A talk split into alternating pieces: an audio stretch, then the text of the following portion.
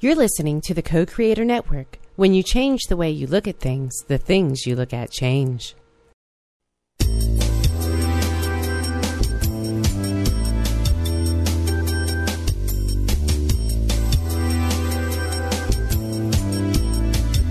Good afternoon. Welcome to Why Shamanism Now, a practical path to authenticity with your host, Christina Pratt, director of the Last Mask Center for Shamanic Healing. She's talking about how shamanic skills can bring us to physical, emotional, mental, and spiritual well being, especially when nothing else can. Now, here's your host, Christina Pratt. Welcome, everyone, to Why Shamanism Now. This is your host, Christina Pratt, and I would like to begin here today by calling in the helping spirits to be with us. So I call out first to your ancestors and to mine. I call out to those people who met the challenges of their time in a good way, those who bring all that is good and true and beautiful in our ancestral lines to us as a rich legacy of human experience, of human wisdom, of human courage, and humans, humanity's capacity to learn from life and to bring those teachings forward in a way that make life easier and more bountiful for the next generation. So I call out to these ancestors to be with us. Even those ancestors that may in their own life have really struggled, but in that struggle they came to know or understand something that can guide us in our own time. So I call out to those ancestors who simply met the challenges of their time and learned from it, learned how to be better people I ask them to be with us here today to help us to be better people as well, so that we can truly rise to the challenges of our time, to know when to stand true to tradition, to those things which have always been beneficial to humanity, and when to actually innovate and change, to open our minds, to open our hearts, and do something different so that we can be here in a way that is truly good for all living things. And I call out to those ancestors that were here before our human ancestors. I call out to those ancestors to help us to feel the resonance of our own true nature to under, understand our place as part of this great oneness with nature, and to begin to participate in a way that we understand ourselves to be truly the little brothers and the little sisters, to these energies that are all around us that carry great, great wisdom in how to live in a play, in a way that is sustaining, in a way that is peaceful, in a way that is in harmony and balance. And so we ask all of these helping spirits to come with, uh, to be with us here today and to support us in our efforts. And as the helping spirits gather round, let us gather ourselves, drawing ourselves from wherever we might be into our head, from our heads to our hearts, and our hearts down into our bellies. And let's take a moment and clear our mind of distraction and touch the earth, reaching deep down into the earth and giving gratitude for this day Give thanks for your life, no matter what the day holds for you. Give thanks for this opportunity to engage the day, to learn, to grow, to love, and perhaps to discover something you didn't know yesterday. And as we touch the earth, we give thanks. We give thanks for abundance. We give thanks for beauty. We give thanks for the great diversity all around us, and ultimately, just a moment of pure awe for the miracle of life itself. And with this great gratitude in our in our hearts, let us send our energy down all the way down to the very center of the earth, deep, deep down into the center of the earth, and anchor ourselves firmly there. Let us connect down to the center of the earth and take a moment to tune into this energy that has a richness all of its own that is this this pure potential before it takes form and moves into action in the world. This place of darkness and silence and stillness. This place of deep deep restorative peace. And as we connect into this energy let it refresh and renew our soul just like water does on a hot and tired day. So as we draw this earth energy up giving great gratitude for this blessing, we draw up into our lives all of the wisdom of manifestation, how to be here in form on this earth in a good way. And we give gratitude for this wisdom. We draw up into ourselves nourishment and replenishment, restoration, rejuvenation, refreshment. We draw these energies up into ourselves and we ask ourselves to learn from the earth and understand how to root and ground ourselves, to know where we stand in life and what we stand for. And with this earth energy, to build a sense of home for ourselves, a sense of belonging, and to do so in a way that is not made simplistic by the fact that we simply gather around us people who think the way that we do and look the way that we look. But that we do this in a way that opens our home, opens our table to those who are other than we are, those who look different, those who think differently. And in inviting in this guest, we provoke ourselves into truly becoming the men or women that we have come here to be. And so we call out to the energy of the earth to help us to truly understand what it means to be connected to our true self, our authentic self. What does it mean to be connected to our environment, to truly connect to the people around us, to connect to the spirit world? All of this understanding of connection, may we draw this from the earth until we truly get a sense of what it means to be one with all things, to be part of this great web of life and to take our sense of right relationship with ourselves from this understanding. And from that to build the relationships that we have with others, with our environment, and with the spirit world. And so, with the earth energy rising up into us, into our bodies, into our bellies, our hearts, and our minds, to send that silvery energy up and out the top of our head out through the sky and whatever weather it holds for you. Hopefully, for you, it's a whole lot warmer where you are than where I am.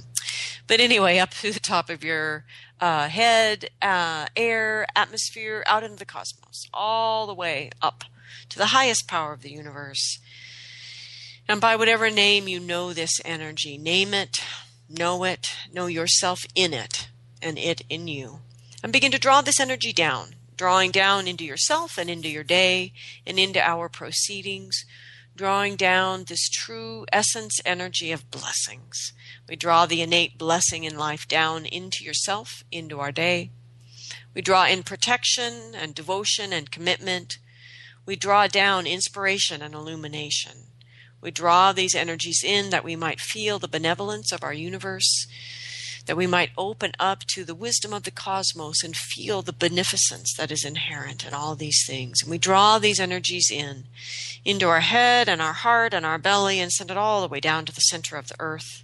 And in this way, we make a connection between earth and sky, between yin and yang, and we allow these two great, ancient, ancient, legendary lovers to come together within us, and we let our human form be the place, the home of this big love. And we ask that big love to awaken the true potential in our human heart, to awaken our heart to be the crucible of transformation that it is. And we draw up the fiery passions deep in the belly that hold this, this, this great longing for why we are here. And we draw this energy up into the heart and we draw down the crystal clarity of the mind. We draw these energies in, let them dance here in the heart until this dynamic tension of that dance gives rise to this third most sacred thing, which is a dawning understanding or feeling or knowing of why we are here. And may you find in that beautiful human heart of yours the courage that you need to do something in this day, large or small, to bring your unique gifts out into the world. And for the assistance that we receive in that from the spirit world, we are eternally grateful. But what needs to be said, be said here today, and what needs to be heard, be heard. And may these proceedings unfold in a way that is good for all living things. So I would like to give special thanks to these living things in human form for their generosity. To John and Melissa and Malama, to Anne and Mary and Julie, Derek, Jose, Yuli, Stephen and Laura, and all of the listeners who have been able to donate financially to the show. It is with your donations, large and small, that we are able to keep the show live and on the air and running with new shows each week. And we have been doing so since January of 2009. And I give great gratitude that over these last few years, the show has actually been supported by its listeners. And um, I am deeply grateful for your support. If this show moves you in any way, if it moves you in the heart, whether it is to a good place or to a frustrated, um, struggling, um, angst place, you've been moved in the heart. And I ask you to follow that movement, to do this most fundamental of shamanic things and allow those things that move your heart to motivate your action in the world. So please do something, large or small, to help the show to grow, to help it reach more people, to um, engage with the work in your life to bring it to other people in your life if you share shamanism with other people, to share it with your children, to challenge yourself to do some of these things and see what happens.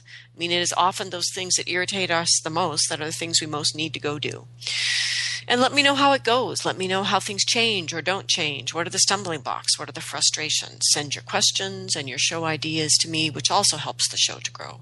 There's so many, many ways that we do this together to keep the show alive and free for people all over the world to listen, but also to keep it vital and relevant so that it really is about the practicality of applying shamanic life and shamanic skills to our contemporary lives and for your assistance in this. I am grateful. I could not, I would not do it without you. So, for those of you that haven't found it yet, there is a show website as well as a show Facebook page. The show site is whyshamanismnow.com. All of the shows are available there in the archives. There's a lot of shows now. We probably have to step up the search function, but that will be a project for later project when there's some extra donations, perhaps. But as it is now, you can get all the shows there at the site as well as on iTunes and co-creatornetwork.com.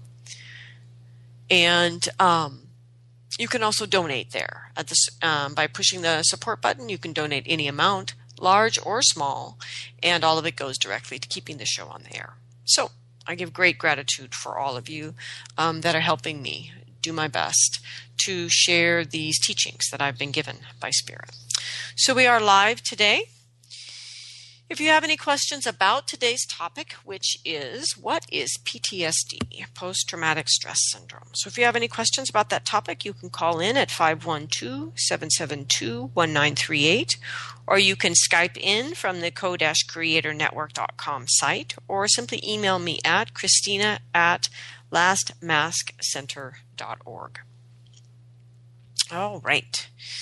So, um, I was inspired to do the show today because I happened to overhear or be part of several conversations all in a row. Um, in which people commented about having PTSD as a result of something that was significantly less frightening, life threatening, and traumatizing than um, repeated sexual abuse or being in active duty in some war somewhere here on the planet or other type of sustained life threatening situations.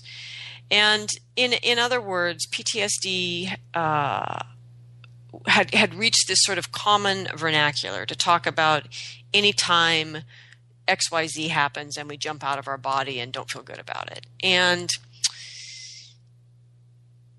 this disturbs me. so I thought I would do a show about it and explain why it disturbs me. And so the thing is, post traumatic stress disorder cumbersome though that may be, is an issue of the soul, not of the mind.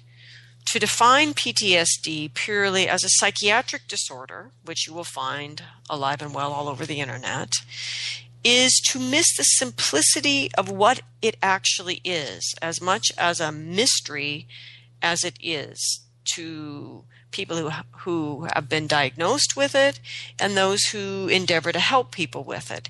It's not a great mystery. Um, and the better we understand what's actually going on, the better we can alleviate the suffering right now for those who feel trapped in a post traumatic stress response in their everyday life. When we understand that soul loss is involved in PTSD, that th- where there is PTSD, there is soul loss. That is, now I'm not saying that every moment of soul loss creates PTSD. I'm saying that in every situation of PTSD, there is soul loss. And so, if we simply include shamanic healing and soul retrieval in particular as part of the complement of modalities prescribed to someone who is in this state, then we can bring healing to those who have been damaged by their experiences in these terrifying ordeals, in situations in which their life was threatened, or in sustained situations that involve this sort of constant threat of physical harm. So, the important thing about this is that I would like to explore what PTSD is, why it isn't just about getting triggered by unresolved issues from your past. That isn't PTSD, and why we as a culture must begin to encourage sufferers of PTSD, those who truly have this traumatic stress syndrome going on in their mind and heart and soul, um, to step beyond the boundaries of psychiatry and psychology. Not to to ignore them, but to move par- in a parallel process beyond those boundaries into shamanism, and to receive the soul retrieval work that can help them, because this is critically important for their own healing, but also for those around them, because people with severe, particularly war experience induced PTSD, often in their erratic and scared behavior um, and their extreme emotional states scare others chronically. And so, in other words, um, a man or a woman with PTSD coming back from active service can potentially create PTSD then in their partners or their children. And so it just becomes this this this sad uh, and excruciating cascade of problems. And, and the problem is persisting in our contemporary world largely because we refuse to acknowledge the soul loss inherent in this problem and get the remedy for soul loss, which is soul retrieval. It's very simple. And the truth of the matter is, it's hard to believe how simple it is because soul loss creates such trouble in our life. It affects us mentally and spiritually and emotionally and physically. It over time the problems escalate and they get bigger and bigger and bigger. It is so hard for us to believe that the answer is so simple. Soul part lost, soul part found, soul part put back where soul part belongs. Integration happens and the whole chain of events that was so traumatic in our life is stopped. If we refuse to acknowledge the soul loss inherent in PTSD and refuse to get the soul retrieval work appropriately, you know, right tool for the job, shamanic soul retrieval is the right tool for the job. And, you know, this is the beauty of those of you that work in the physical world like you're a mechanic or a carpenter. You you build things make things work with things. You know what i'm saying. The right tool for the job makes the job almost effortless. The wrong tool for the job makes a big mess out of the job. It makes it harder than it needs to be at best and at worst, it begins to destroy the very material you're trying to create something out of. This is exactly the same thing in our healing. The wrong tool for the job can make a mess out of things, or it takes an enormous amount of energy and creates a degree of hopelessness and helplessness and feeling disempowered and getting depressed about things. The right tool for the job is priceless when it comes to our healing. And I'm not saying shamanic healing is the right tool for every job. That is not what I'm saying. And those of you who've been listening to the show for years know that. What I am saying is that soul loss is inherent in PTSD, and soul retrieval is the right tool for that job. Soul loss isn't the entirety of the issues of PTSD, but it is at the core of it. And if you will directly address the soul loss at the core of PTSD, you will be able to turn that whole syndrome around. And that which was spinning out of control can be brought back in to center, into balance, and into a sense of wholeness and well being. So that's my point today.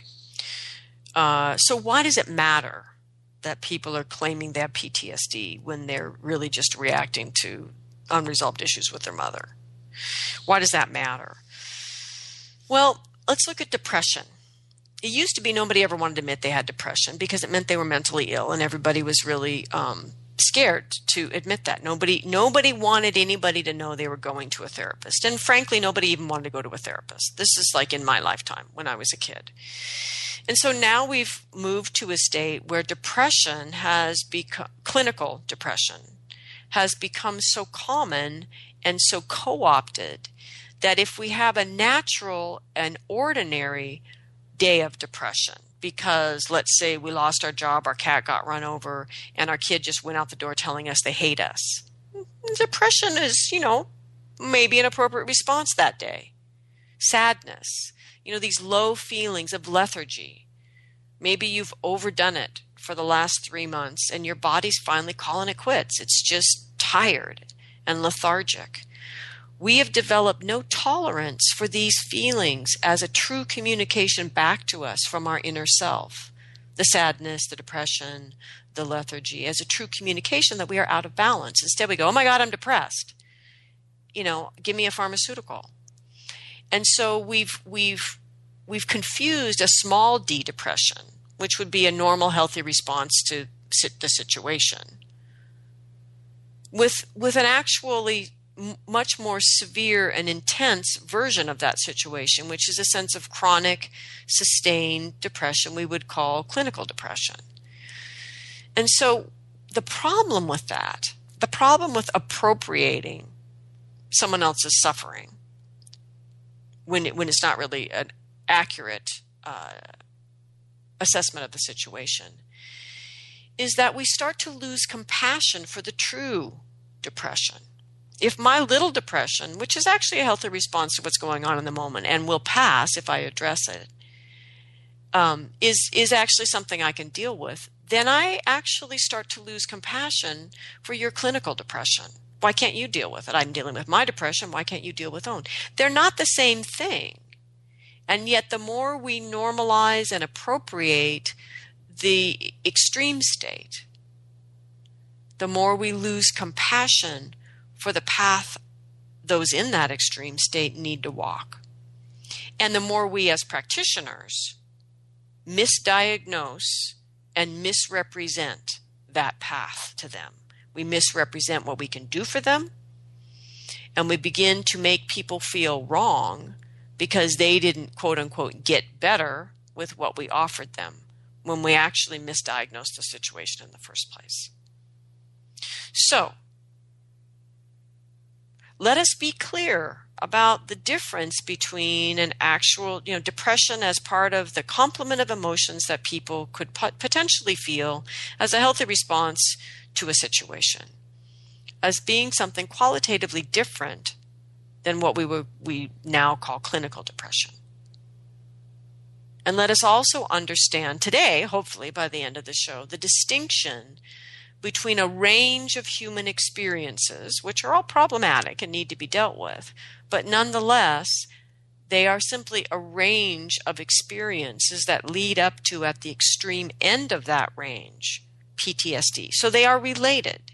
They, I mean, it, it, it does make sense to draw the line between these different experiences and see them as degrees of, of um, extrem, extremis along a range.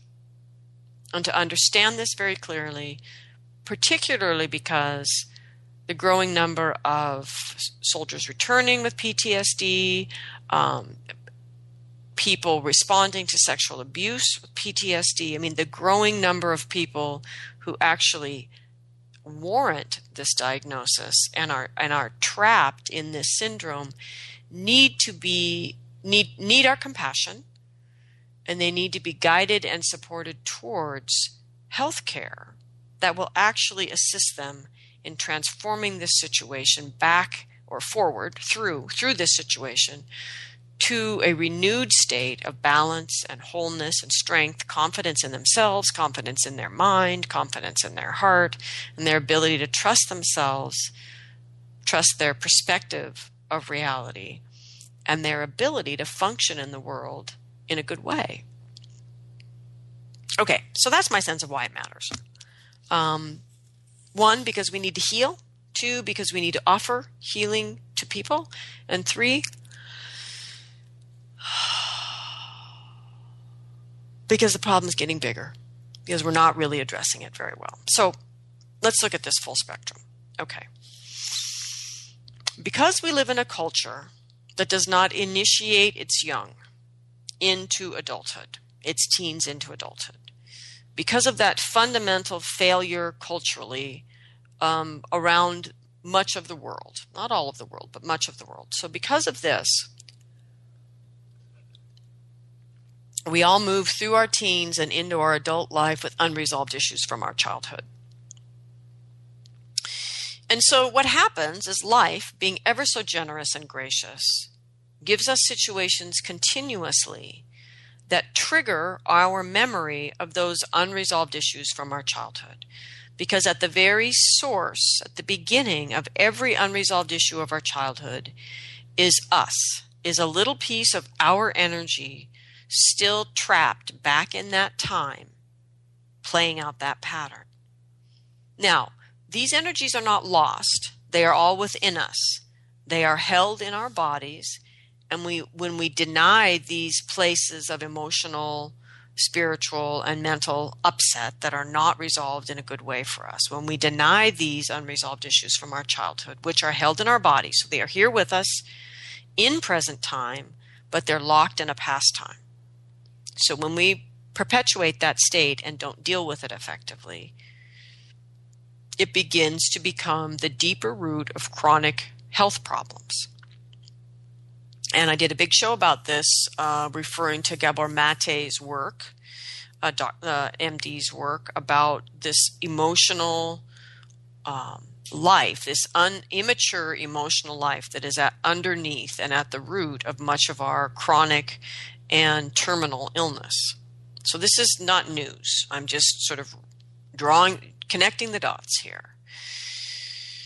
Okay, so so let's say I have an issue of abandonment with my father. And so what's going to happen in life is life is going to give me all of these opportunities to project that story of abandonment onto what's happened with the people in my current life.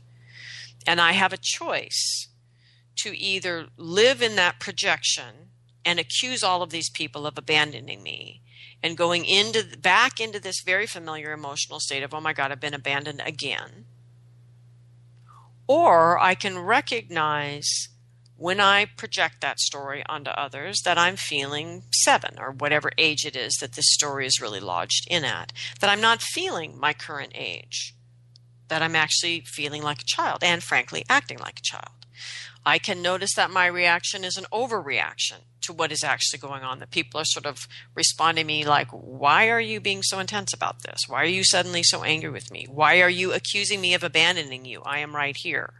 Or I can underreact. I can shut down, go quiet, go numb, pull back, and that is still um, an inappropriate response to whatever's actually happened. But it's me getting triggered into my unresolved issue from my childhood. I can choose to notice those responses, that overreaction, that underreaction, that shutting down, and recognize this is me, current time me, projecting my unresolved childhood issue on this moment. Let me use this moment life has so generously given me and track that back to the me that's holding this story from the past and work to clear the pattern there with the me that I was. So current time me and past time me have to rearrange that relationship and have to resolve this. And so this is the heart of the clearing work that I teach. And there are others who teach similar processes. I mean, we, we all we are beginning to figure out that this needs to happen. So the point of this is, yes, when we project our story onto others, we are no longer in present time. At, at, at a very um, subtle level that is nowhere near the traumatic level of disconnect that is part of PTSD. So, getting triggered, even if it makes you leave your body or panic, by everyday life into your childhood patterns that you carry within you, for the most part, as long as it's not, we're not talking about soul loss, is not PTSD. It's actually life trying to teach you where you have abandoned yourself and where you need to go back and become accountable to yourself. And it's a beautiful practice. It's a beautiful healing process. It has absolutely nothing to do with PTSD, other than it is the most subtle version of how we are not able to be whole with ourselves in the moment. Okay. So, this whole clearing process can work with memories that are stories that we project onto the present moment. Many of these experiences lodge beliefs that we then carry beliefs that we are not worthy, beliefs that we are unlovable, beliefs that we have to work hard and we'll still never get what we want, beliefs that someone will come and take care of us and that that would be a good thing. So we just have to be helpless and then they'll come and get, you know, all of these kinds of beliefs that we set up. The, these are still in the same uh, range that we're talking about. They can simply be emotional patterning. There's no story, there's no belief. It's just in the constant setup of the family system, you developed a patterned emotional response to the family system. So whenever you life happens and you um, the natural response to the moment is a certain emotion. Let's say your family doesn't allow anger, or your family is excessive about anger. So, natural life, you go through the day, anger is the natural response. You're going to dive into those uh, family patterns. So, you're either going to shut your anger down or totally overreact in your anger or totally panic because you're sure if someone's angry, you know, it's like an anger an anger addicted parent stomping around. It's like you realize, oh my God, somebody's angry. Even if they're being totally appropriate with the anger, you're running for cover. Right? So these are emotional patterns. It's not necessarily tied to a particular story. It's just emotional patterning that we've taken in as a habit for how to respond. And we project that onto reality no matter the facts. And in this kind of um, work, there are also simply artifacts. There are simply ways our own internal symbolic language will communicate with us to help us understand how we have locked in a pattern of energy that we are now projecting on reality, which is keeping us from tracking reality in present time, both time and space, and actually experiencing what is going on in the moment. So this is this is a very important issue of healing largely because if it's unaddressed over time, it is the fundamental ground in which chronic and terminal illness takes root. So this this is a big deal, but it's not PTSD, right? Okay. So the important thing to understand is if you are triggered and thrown into the past, your unresolved past, then you begin to project that onto current reality your personal reality onto current reality, which means you are no longer in present time. And that's important because that whole dynamic in an extreme expression is actually what's going on in PTSD. So, in other words, if we were doing our personal emotional clearing work, we would not only be cultivating great compassion for ourselves, but we would be cultivating enormous compassion for those people in a PTSD situation we would also be cultivating within ourselves the capacity to hold space and not react to people in PTSD PTSD situation. Because the issue one of the biggest issues with this syndrome is being able to trust others to be able to hold the space when they have completely lost connection with present time and they're flipping into violence and anger and rage and fear in extreme survival states. It's very easy when someone goes into that state that it triggers everybody else around them. But if you've been doing your clearing work you will have the ability to see what is going on, to see it for what it is, and to hold space in that moment in a good way. Not in an overbearing, everything is all about love and light, come here, let me give you a hug way, but in a way of true warriorship, of holding the space for whatever it is that needs to happen for the healing to transpire. Okay. So, what did shamanic people do instead of this current contemporary situation I have just described, which describes all of us, except for a few indigenous people that are smart enough not to get into this situation? What did they do? They initiated their teens.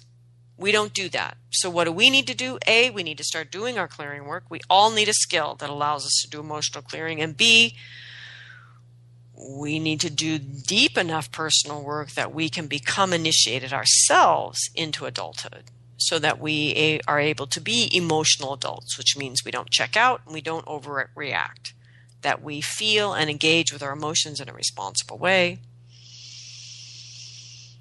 We need to do this so that we can begin to initiate our kids so that they are not stuck with the same burden of being a great big baby in a grown up body that we are. So, this is what shamanic people did. They made a big deal, a big point about initiating their teens into adulthood, being very clear about what the standards were for being adult.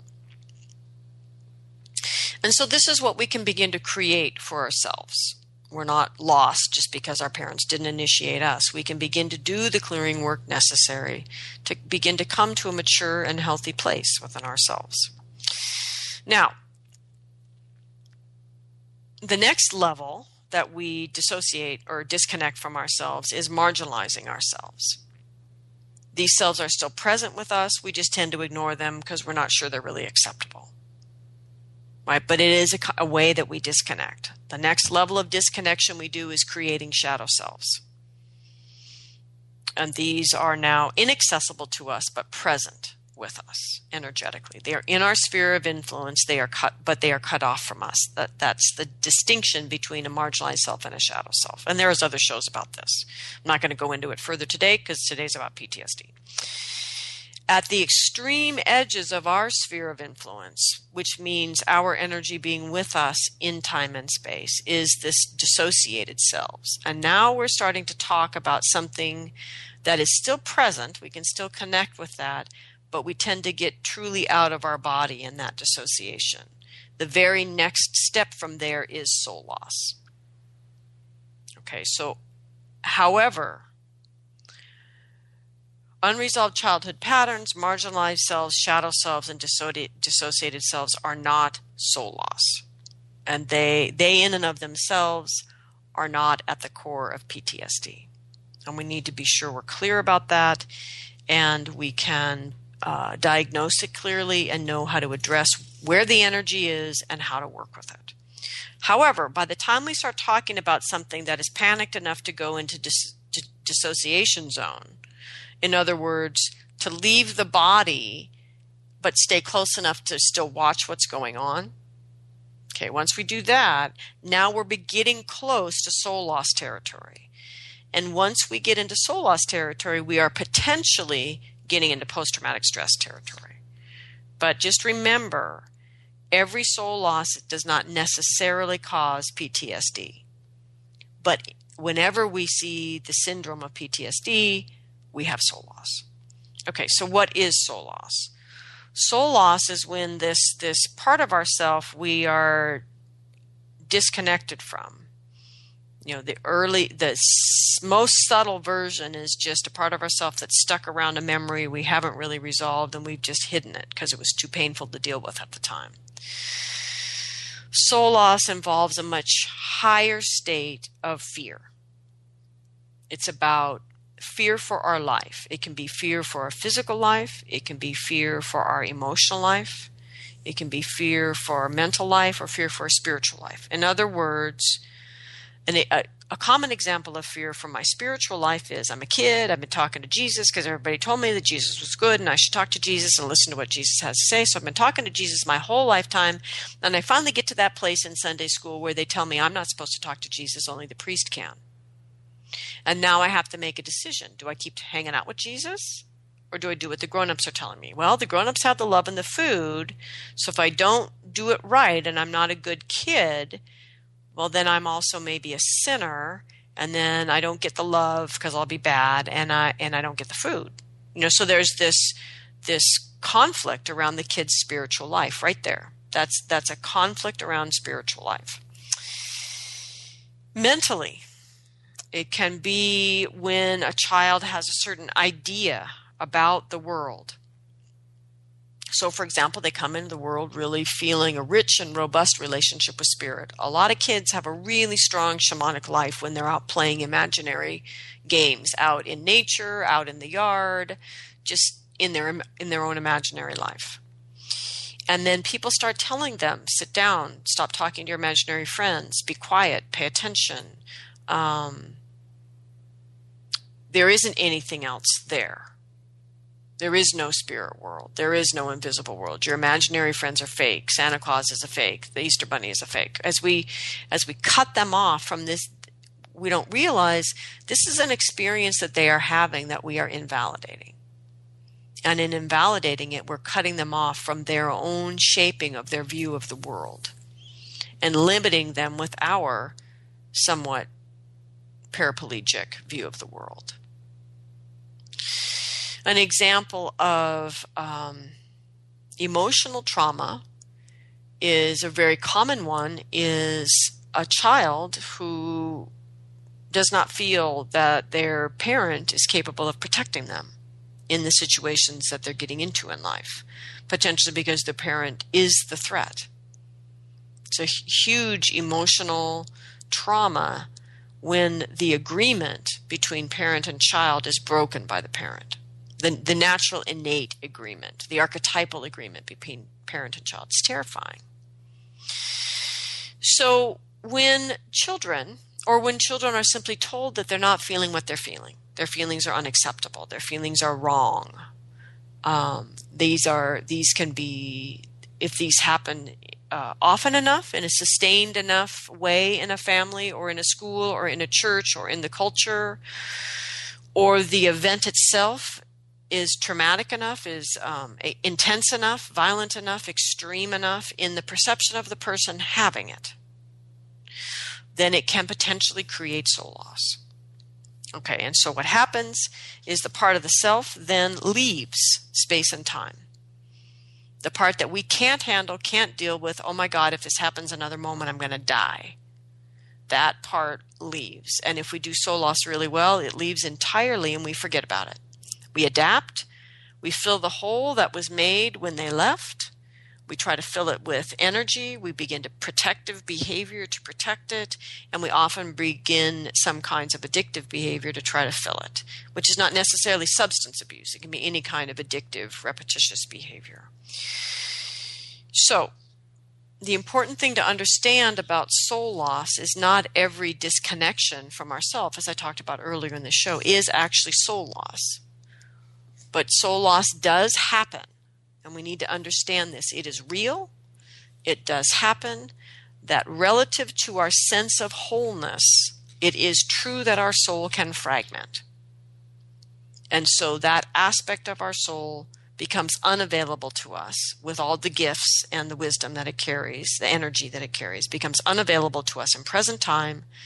It leaves a hole at the core of our energy field, which we will now begin leaking energy out of. We will do our best to develop habitual behaviors to try to deal with that hole, but the bottom line is we will leak energy.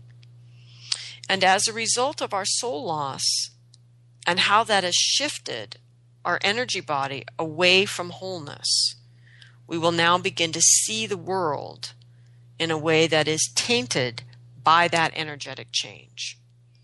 And so, as you can, for those of you that actually have PTSD and are listening, you, you can see that we're moving closer to your experience when we start talking about soul loss.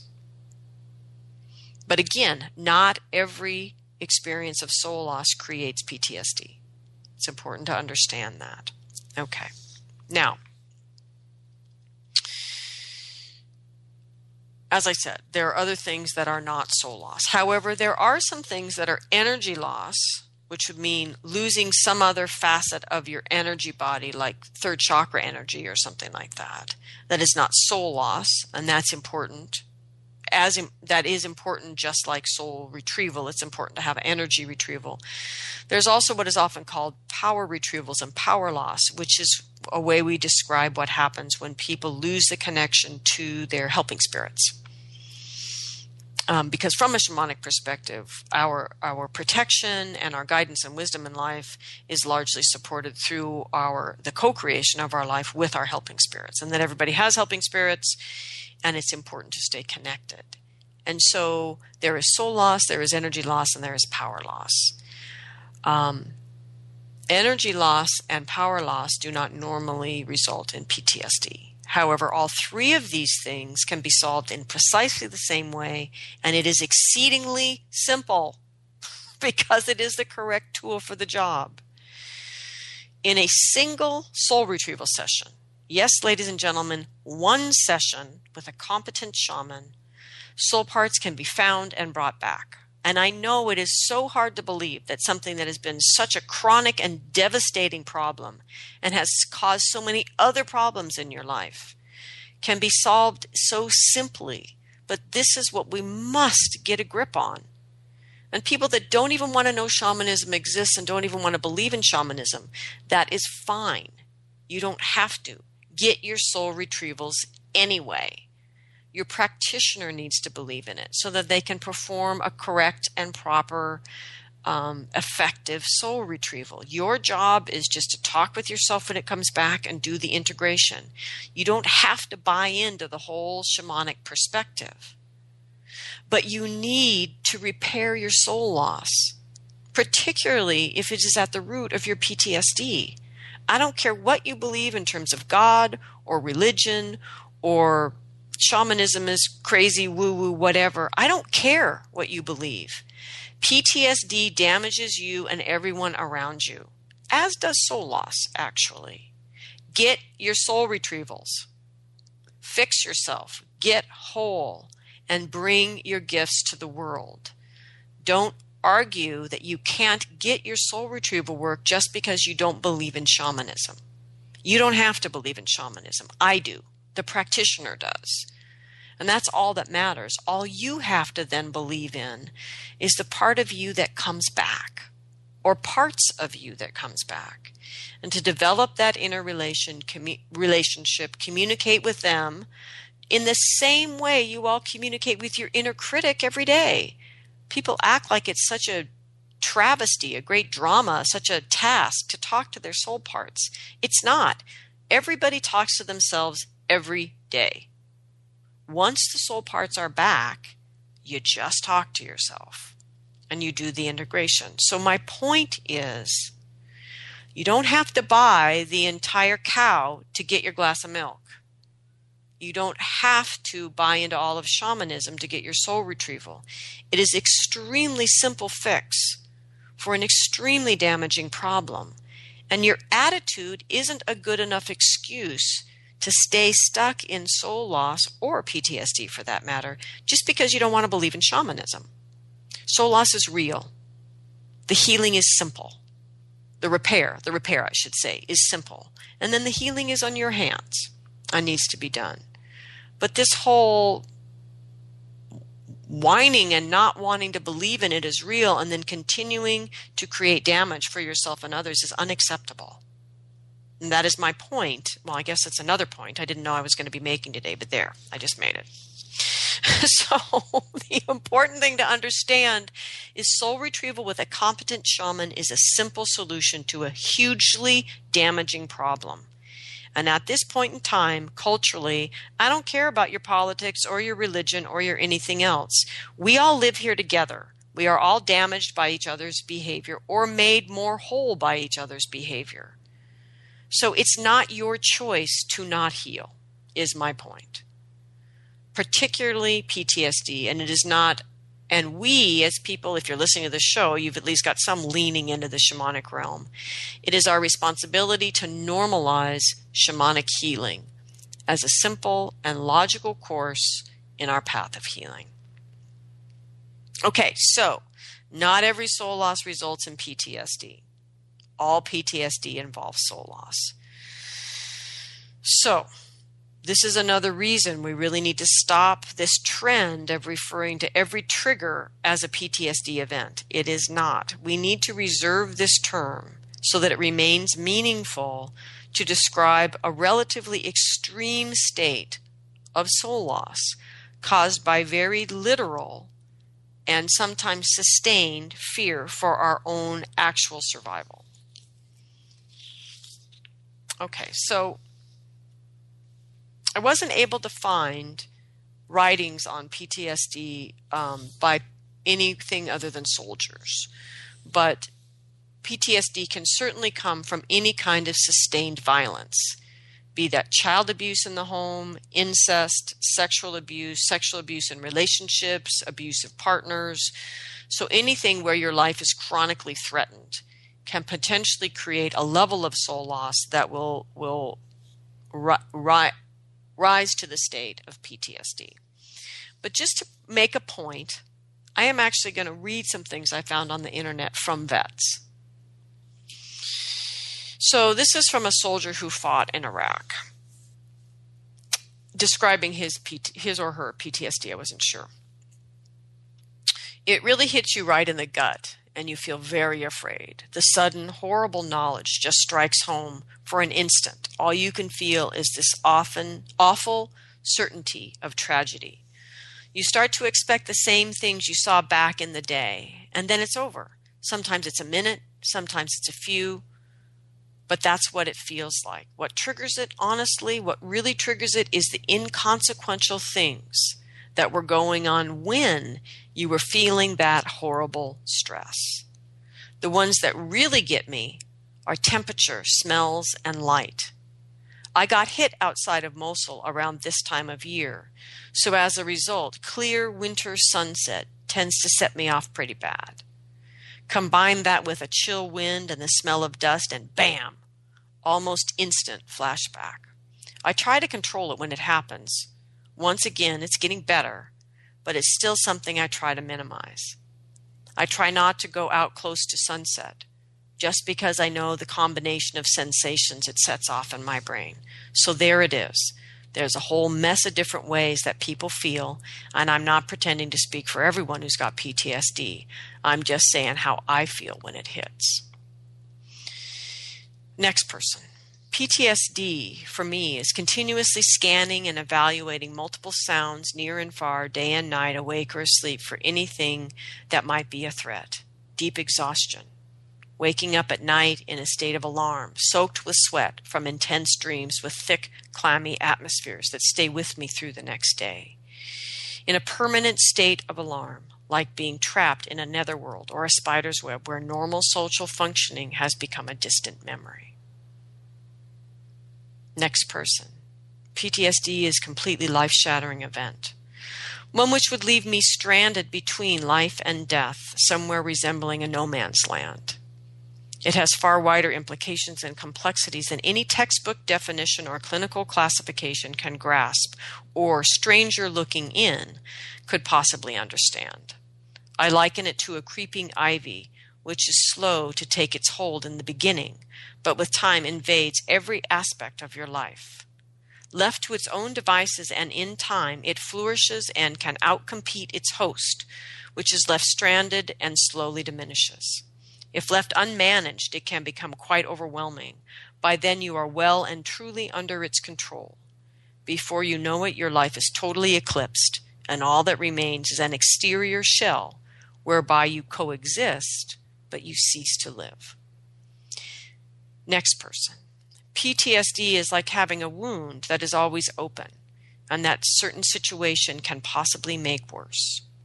I don't want to get back into the game Oh, you don't want to get back in the game because you feel so vulnerable. You feel your psyche being drained by social situations. You feel your soul being dimmed and your spirit being lost.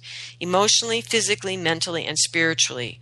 If you're lucky, you can, uh, mentally, spirit, if you're lucky, you can have intense feelings. Other results may be you feel like you are dead. You usually feel weak, like a coward, because you can't function, and when you do, you feel like a hurt animal waiting to, waiting to be picked off for good. So these statements a shell whereby you coexist, but you cease to live, a wound that is always open, you feel your soul being dimmed, you feel your psyche being drained, you feel your spirit being lost. These phrases all describe the feeling of soul loss. Actually, typical soul loss. The issue here is the fact that these feelings are combined with this extreme shove out of the present moment and into the past moment. The soul part is actually still in. And this is the most important thing to understand. And I hope it's the thing that will motivate people in a state of PTSD to get their soul retrievals. The reason you are remembering the past is because part of you is still in it, suffering it continuously. And as a shaman, my job would be to go back to that past for you on your behalf and to bring you out of that past and put you back in your body where you belong. That's actually the effort of true soul retrieval work. And I have never been physically in my present time life on a battlefield. But I have been there many times for the purpose of retrieving someone else's soul. And these soldiers have always apologized for my having to go back there. But that's that's the nature of the work. That is what I signed on for. And because I'm not there physically, I know I won't be harmed. And while I appreciate the apology, it is unnecessary. This is what it means to be called to soul retrieval work. To go into those places of great human suffering, fear, and the worst of human behavior, actually, and to find the self that is there and bring it out again safely. That is the nature of the work. That is what we sign on to do when we sign on to do soul retrieval work. And so this is why I say, you know, every PTSD has soul loss at its core because this these feelings of this drain, of this leaking, of this loss, of this inability to be in your present life is because there are literally parts of your soul not in this life. And it's actually relatively simple for someone else trained to do soul retrieval work to go back and find you and bring you home. Now, the truth is, and there are many vets that have spoken with me about this, not every shamanic practitioner today is prepared to handle that PTSD level soul loss. They, and so, what questions could you ask a practitioner if you're going to go get your soul retrieval, because you listened to the show and you said, All right, Christina, I'm going to go get my soul retrievals. So what should you ask the practitioner? Well, one of the first thing you have to ask is is how they deal with violence. If they're the kind of person that cannot watch violence on TV or movies, you know, doesn't want to have anything to do with violence in their life, they can't do your soul retrieval work for you. Not this level of not PTSD level soul retrieval work they may not rush out to every violent movie that's there, but if they're the kind of person that says, Oh, I can't watch it at all, they can't experience yours either. Ask them what type of emotional clearing work they do themselves. Because if they do clearing work themselves, they will be able to remain relatively untriggered as they dive into your deep and extreme emotions that are associated with this, this time of trauma. You also want to ask them what kind of follow up or support they offer for you. Are they willing to work with you to help you to integrate your soul parts? And if you're dealing with PTSD, your shamanic healer should not be your only person in your support network. And that would be the other thing you would ask them is are they willing to work with your support network to help you to integrate the parts that come back? And potentially even to educate your other healthcare providers to understand what soul loss is and what soul retrieval and integration is, and how these other practitioners could support you in doing that. And so you want a shamanic healer that's got the balls, frankly, to go do the work, can handle what they're going to find there without reacting to it themselves, can interpret it ac- accurately for you because you've already been traumatized enough by it. You don't need somebody completely misrepresenting it. But you also need someone willing to work with your team, work with everybody that is supporting you in your healing. You don't want someone who's all, I'm a new age healer, I don't talk to anybody else. You need someone who's willing to be with your therapist and educate your therapist and your doctors and everybody else and help you to restore your own integrity at your soul level. And from that place, all of your other healing modalities will be that much more effective and that much more able to successfully accomplish what the other healing modalities are trying to accomplish. So I've run out of time. I'm just going to mention that I did put a link on my Facebook page for the for the show, the radio show Facebook page, um, of a show done by Lisa Ling. This is called "This Is Life with Lisa Ling." It's a C- CNN show, so it's pretty highly produced. But the point of the show was taking a group of veterans in search of a treatment for post-traumatic stress disorder um, into the Amazon and to work with ayahuasca, which is an interesting. Um, opportunity to look at that exploration. There are no final answers, but for those of you that need to understand this, it's a good resource that is out there. And the link is on the Facebook page for um, Why Shamanism Now. So I want to give thanks to the ancestral helping spirits and the spirits of nature who hang around us and help us in every day. I give thanks to the earth below and the sky above and the heart that unites us all. Thank you, everyone. Have a great week.